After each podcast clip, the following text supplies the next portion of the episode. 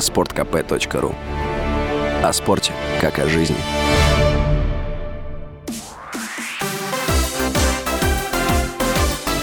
Новости спорта.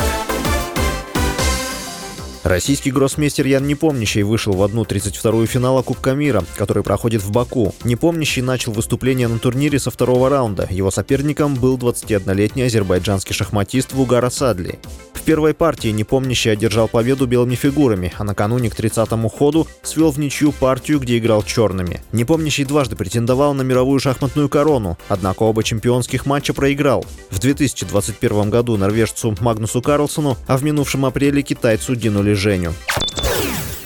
Футбольный клуб «Ан-Наср», за который выступает Криштиану Роналду, вышел в плей-офф клубного Кубка арабских чемпионов, который проходит в Саудовской Аравии. В заключительном матче группового этапа, который прошел в Эт-Таифе, Ан-Наср встречался с египетским Замалеком и смог вырвать у него ничью на 87-й минуте благодаря голу Роналду 1-1.